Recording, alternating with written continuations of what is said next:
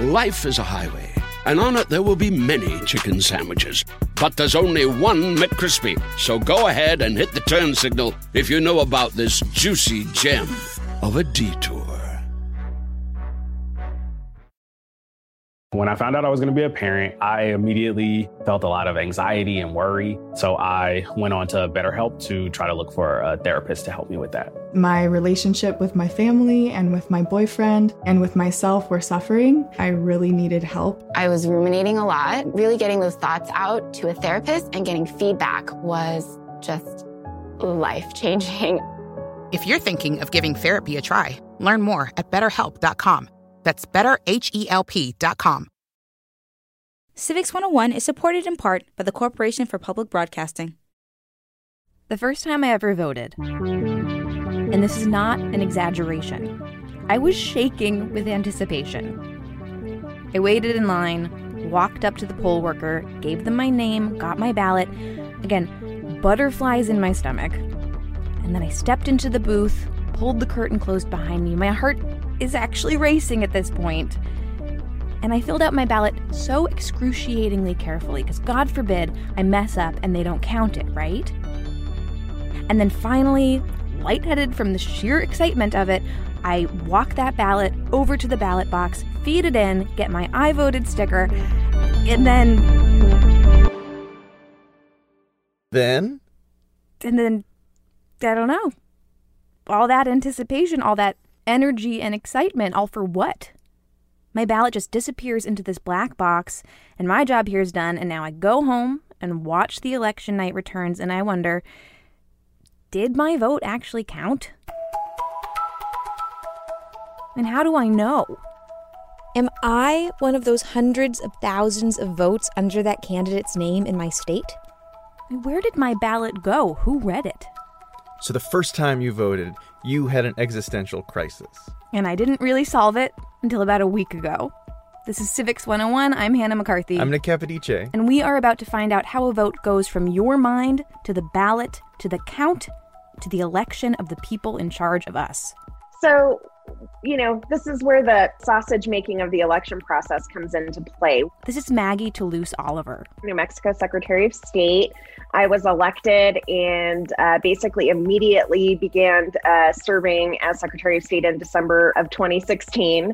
Um, prior to that, I was the county clerk in Bernalillo County, which is the Albuquerque metropolitan area, for 10 years. So I ran the elections there at the ground level. And as Secretary of State, she also oversees elections at the state level, right? Yes, in New Mexico, the elected Secretary of State is also the chief election official. It's that way in a lot of other states, too. But sometimes the chief election official is actually an individual or a commission appointed by the governor. Sometimes it's the lieutenant governor. Sometimes it's a commission appointed by the legislature. And that's what you need to keep in mind throughout this episode. There is no one way we do elections in the United States. The Constitution is clear on this one. Elections are up to state legislators. The one thing that is consistent an extremely secure ballot processing process. What looks like a very simplistic process to a voter is actually an extremely complex process on the back end. And it's that way by design. Um, first of all, your ballot, when it comes into the custody of the election official, so when you're putting it into a, a voting machine or when it's received back through the mail um, at your county clerk or at your local election official's office, um, it goes then into a very strict chain of custody. It's going to be time stamped, it's going to be put in a locked ballot box. This is overseen at all times either by your local election official staff or by uh, your bipartisan group of, of election officials. It sounds, Hannah, like all that first election day nervousness was warranted in a way. You're taking part in a complex, high stakes process.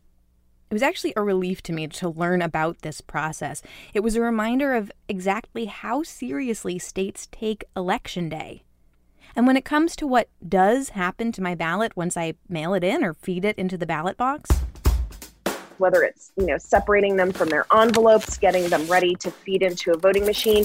Every single one is going to be accounted for one by one. If there is a discrepancy, your election officials are going to go back and try to account for that discrepancy. What happened? Uh, you know, oh, actually, we received a, an envelope back that didn't have a ballot in it, right? And make that notation. And and there's a whole process post election that most folks don't know about the canvass of the election, which is basically an audit. And what your election officials and those bipartisan uh, boards are doing is going back and doing exactly this, what we call reconciliation, to ensure at the end of the day that every single ballot was indeed counted. And if it wasn't, why? And to be able to explain, you know, it was rejected or it was spoiled or or what the reasoning is so that we literally have a record in place for every single ballot cast. I'm listening to this painstaking process and I'm thinking to myself, okay, but everyone is saying this year, 2020, is going to be different. Uh, because way more states are making mail in voting available to everyone, we just don't know how smoothly or quickly the counting process is going to go. Well, let's start with that mail in ballot itself. Whether your ballot is mailed, whether your ballot is, is hand delivered to a local election official, once it arrives at, you know, your local clerk's office, it stays in a vault until the day of the election. Oh, Casey! Yes, this is Casey McDermott, someone who we are lucky enough to work with at New Hampshire Public Radio. She covers, and very well I might add, voting and elections for the station, and reminded me that, yeah, those mail in ballots are super protected. One person actually told me that their vault is fireproof. Depending on your state, you were either automatically mailed an absentee mail in ballot or had to request one by the deadline. Now, for most states, that deadline is mid October, though some allow an application as late as November 2nd or 3rd. And depending on your state, you may have needed an excuse of some kind, like illness or physical limitation, to qualify for absentee voting. And again, depending on your state, you may be required to have a witness sign your ballot as well. That ballot then goes into an envelope, which then goes into another security envelope, and you sign it and you send it in, either by the United States Postal Service or, depending on the state and your preference, dropping it off in person at an election office or at an official outdoor ballot box. So the, absentee ballot um, arrives inside an envelope, inside another envelope. And pre processing allows local election officials to open that first outside envelope. And what they can do is they can look at that inner envelope that holds the absentee ballot. They can't open that inside envelope to look at someone's votes, but they can look at the the envelope that holds the ballot to make sure, for example, that it's signed. Um, they can look at the person's name on the ballot to make sure that they meet the requirements to vote in that community. They can get a lot of the stuff that they normally would have to wait until election day to do, they can get a lot of that done before the day of the election. But the ballots are not taken out of the inside envelope until election day and they're not counted until election day. I should clarify that is the mail in process in New Hampshire. Don't say it. Let me guess. It depends on the state. It does. Certain states allow vote counting up to two weeks before the election. The vast majority don't allow counting until the. There are over 75 million monthly Tubi viewers. That's more people than there are influencers on the internet. Which means Tubi is more popular than sponsored posts for digestive enzymes and high coverage foundation. More popular than soft launching your boyfriend. More popular than making boomers explode with rage when you tell them how much you make on a single post. Tubi it's more popular than influencers. See you in there. Hey there, everyone. Hey, folks. The whole Civics 101 team is here in DC for a week. That's why you hear cars and stuff whizzing by. Uh, we are in the district to talk to the people that we talk about on a daily basis. And a lot of those people work in the executive branch. That is the largest employer in the world. And a lot of those people work in the civil service, where, after the assassination of James Garfield, it's a long story, they take an exam to make sure that they are the right person for their job. But if you run a business and you're not the federal government, the best way to search for a candidate isn't to search at all, but to match instead. With Indeed. 93% of employers agree Indeed delivers the highest quality matches compared to other job sites. 23 hires are made on Indeed every minute, and their matching engine is constantly learning from your preferences, so the more you use it, the better it gets. And listeners of this show will get a $75 sponsored job credit to get your jobs more visibility at Indeed.com slash civics. Just go to Indeed.com slash civics right now to support our show by saying you heard about Indeed on this podcast. Indeed.com slash civics. Terms and conditions apply. You need to hire? You need Indeed. Cheers to a great day and this ice cold Corona. You know what would make this day even better? My grandma's carne asada. Or your grandma here with us, making carne asada. She does love a cold Corona. Throw in some dancing. Oh, we can watch the game. I'll drink to that. So a backyard concert with football, food, dancing, and Corona? And your grandma. Or we could keep it simple. Simple is good. Want a Corona? Thanks. Salud to the perfect day. Corona, la vida más fina. Get your Corona at ordercorona.com. Relax responsibly. Corona Extra Beer, imported by Crown Port, Chicago, Illinois. Polls close. I got one more mail in ballot question. We did this whole episode on how taxed the Postal Service has been since the pandemic started. And you got all these ballots being mailed, some of them from states where you can request a ballot as late as the eve of Election Day or Election Day itself. So that means some ballots will be arriving after Election Day. In general, this election, the thing that voters need to understand the most is that absentee ballots take longer to count than in person votes. Uh, that's not a bad thing, though. That's not something that people should be freaked out about. This is Miles Parks. He covers voting for NPR. I reached out to him after watching a video he made about ballot counting post election that was basically a gentle PSA to not lose your mind if you don't know who the president is on election night. Let's take a step back here. None of these things are mistakes or problems, really even if some people want to make it seem like they are. Between mail in ballots, different state rules for processing, and various deadlines for receiving a ballot, the whole thing is probably just going to take longer this year.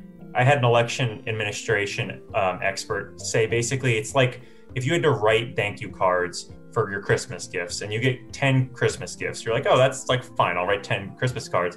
But then you like next year you just like wake up and you have a thousand christmas gifts. Like the act of writing a card is not difficult but the act of doing it a thousand or in the case of some of these counties 20000 30000 envelopes to be opened it, even just that those little things add up to take a lot more time I do want people to keep in mind it's not like election officials are totally unprepared for election night. Maggie Oliver broke down New Mexico's process for me, for example. So, in my state, uh, our county clerks are actually already actively in the process of accepting absentee ballots back and, and making sure the required voter information is is attached to that ballot so that, that it can be qualified starting as many as 10 days and as few as five days before election day county clerks will assemble their absentee precinct boards and begin the actual process of uh, counting, you know, processing and counting those ballots. Um, the goal will be that fast forward to election night at 7 p.m. when our polls close here, county clerks will be able to begin posting early voting totals right away. Um, as the election day result totals are coming in uh, throughout that evening, posting those as those uh, come into them. And then uh, as quickly quickly as possible posting as many absentee voting results as they can. And, and of course, the more ballots that we have factored into those totals, the more likely we are to be able to um, say with confidence what the outcomes of those elections are going to be on election night. Okay, so some states may very well be able to tell us the winner on election night. It all depends on how the legislature and the election officials have decided the process is going to work. But still, we will almost certainly not have a clear winner on election night. And here's Miles again. In a couple states, especially a couple battleground states, Pennsylvania, Wisconsin, Michigan, the laws have not been adjusted to basically catch up with the fact that there's going to be so many more mail ballots. So election officials in these states are kind of have their hands tied behind their backs. They can't even open those envelopes. They can't do any of that processing work until either on election day they can start doing that. In Michigan's case, they just passed a law that allows election officials to do it the day before the election. But regardless, that's going to put these local election officials in a really tough spot where they're going to be like having to open all these ballots, check all these signatures, do all this work, you know, working 20 hours in a row, 24 hours in a row for days in a row to try and get all these absentee ballots counted. I help but anticipate that with a little bit of dread, uh, Hannah, because I'm used to knowing on election night who the president is going to be. Yeah, maybe you have to stay up a little later on certain years, or maybe the other candidate doesn't make their concession speech for a day or two. Or there was that long, endless night in 2000 where there's a bunch of hanging chads in Florida. But that wait this year is going to be tough. Miles reminded me that the winner of the presidency, who we learn about on election night, that isn't based on a complete count of the votes. That's just a network projection. On election night, we have never known the actual results. We've known unofficial results uh, about who was going to win, who is projected to win. And those projections, because of all the absentee ballots that are coming in, because they take longer to count, and because it's harder for some of these uh, media companies to model this out, those projections might take a little longer uh, this time around. Here is the thing about that lag time, though. It is true that you shouldn't freak out. It's true that the waiting period is a sign that all votes are being counted.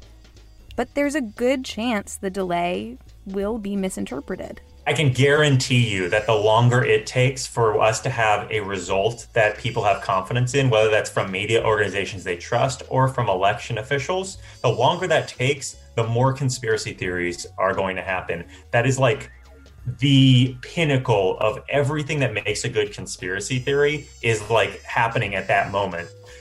At the same time, people have a political interest in forwarding those conspiracy theories, even people who are potentially running for office. You know, we've seen this. Uh, we saw it in 2018 in Florida, uh, where then Governor Rick Scott was running for a Senate seat.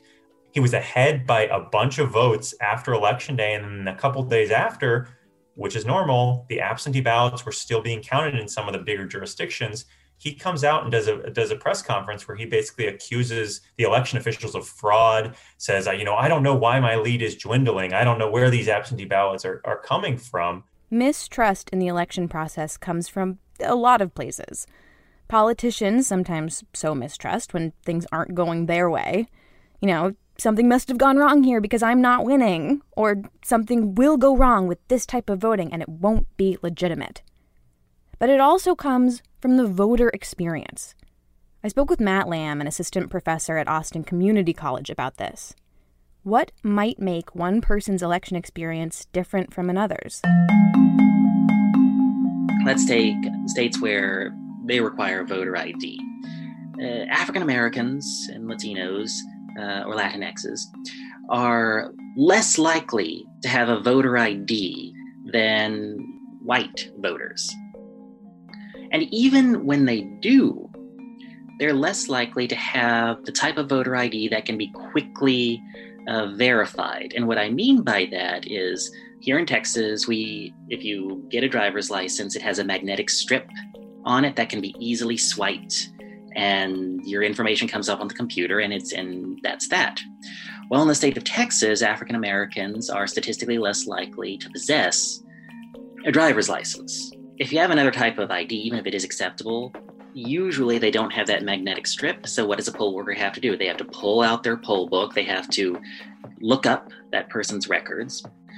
And um, you know that can take time especially if there's some question as to whether or not the actual ID presented meets state requirements. And so, one of the misconceptions, I think, about the disparities in polling places is that they are inherently intentional, that public officials try to you know, create disparities in, in polling place conditions.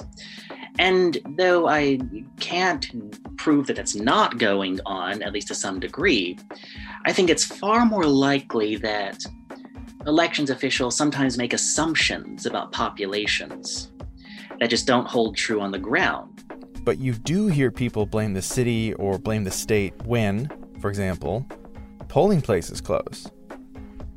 I know that since 2016, something like 20,000 polling locations have closed.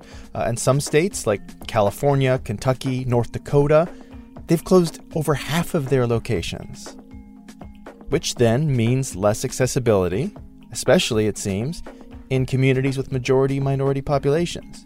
Which followed a weakening of the 1965 Voting Rights Act. In 2013, the Supreme Court said states no longer have to prove to the federal government that election law changes are not discriminatory. And this is an important distinction to make. There are election officials, like Secretary of State Maggie Oliver, and then there are the legislators, the people who make the election law in a state as they are empowered to do by our Constitution.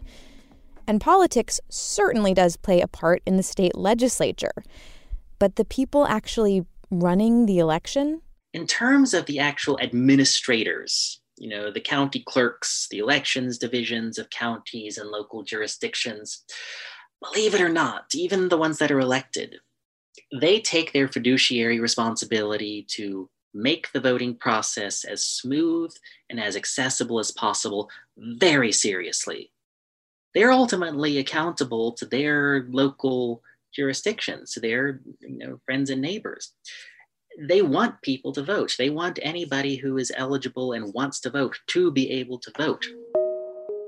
That said, if you have to wait in line for hours and hours and then deal with voter ID issues that make you feel mistrusted, then you have had a bad customer experience with your government. But what you can do is show election officials how they should prepare for the future. You do that by turning out to vote and voting for the legislator who you want in charge of your election law. This is basically you saying, like, I want to talk to the manager. So if election law changes in our favor, maybe we'll start to trust elections a little more. But I do wonder what does all this mistrust in elections mean for our country? My big takeaway so far is that we have more reason to trust the process than to not, right? There are lots of problems, but they can be corrected. So, how do we deal with all that rhetoric out there that says election night this year is going to be a sham? Here's Miles again. The biggest thing is that that I've been trying to preach is that we over the last 20 years have seen an overall decline in confidence in the legitimacy of our elections. And that was always a very abstract thing to me when I heard about like professors talking about it's really important for people to have faith in like how elections work and that they're fair. And that's really the case when you start talking about a peaceful transfer of power, um, not necessarily going down any conspiracy rabbit holes of like what President Trump would do if he were to lose and all that stuff, but just in terms of the real possibility of violent unrest, considering how polarized the country is. And I think people need to really connect in their brains when they share on social media a theory about anything about elections being fraudulent or being questionable or you know votes being suppressed for nefarious purposes. There are real issues with our election system, but people need to understand that there also has to be a baseline of confidence for us to live in a peaceful country. One last thing, Nick, and this was something Casey McDermott and Maggie Oliver both said, which finally settled that black box what next question that I used to have about my ballot in the election. This is actually a transparent process. Officials aren't trying to do things behind your back most folks don't understand how transparent our election processes actually are. There is literally nothing that happens in an election in the United States behind closed doors. There is always either a bipartisan group of local election officials who really are just volunteers from your local community who are engaging in the process of helping election officials run the election, um, or there are observers, watchers, uh, you know, from political parties, from candidates, from third party organizations, from academic institutions that are observing the election process to make sure that everything is going the way that it's supposed to, that it's following the law, um, that all of the I's are being dotted and T's are being crossed. I was talking to a local election official recently and just asking, you know, what do you make of all of the rhetoric around elections and whether or not they can be trusted lately? And she was like, well, I would just ask them, do you trust your neighbors? And maybe they don't trust their neighbors, and maybe they have other reasons for not trusting their neighbors. But in general, remember, your neighbors are the ones that are doing this. And um, I think that's a really good gut check for a lot of people. All right, chin up, vote, and believe in it. And remember that your election officials know more about the election than your friends on Facebook. So give them a call. It is their job to help you.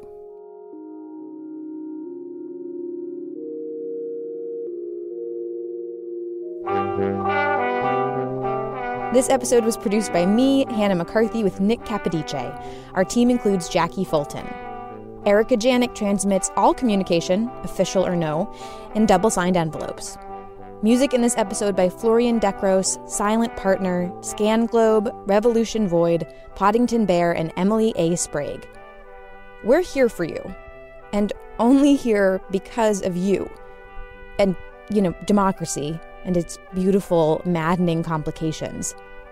If you have questions about this country, any questions, no matter how small, no matter how obvious the answers may seem, ask us. We will make an episode for you. Send us an email at civics101 at nhpr.org. Civics 101 is supported in part by the Corporation for Public Broadcasting and is a production of NHPR, New Hampshire Public Radio.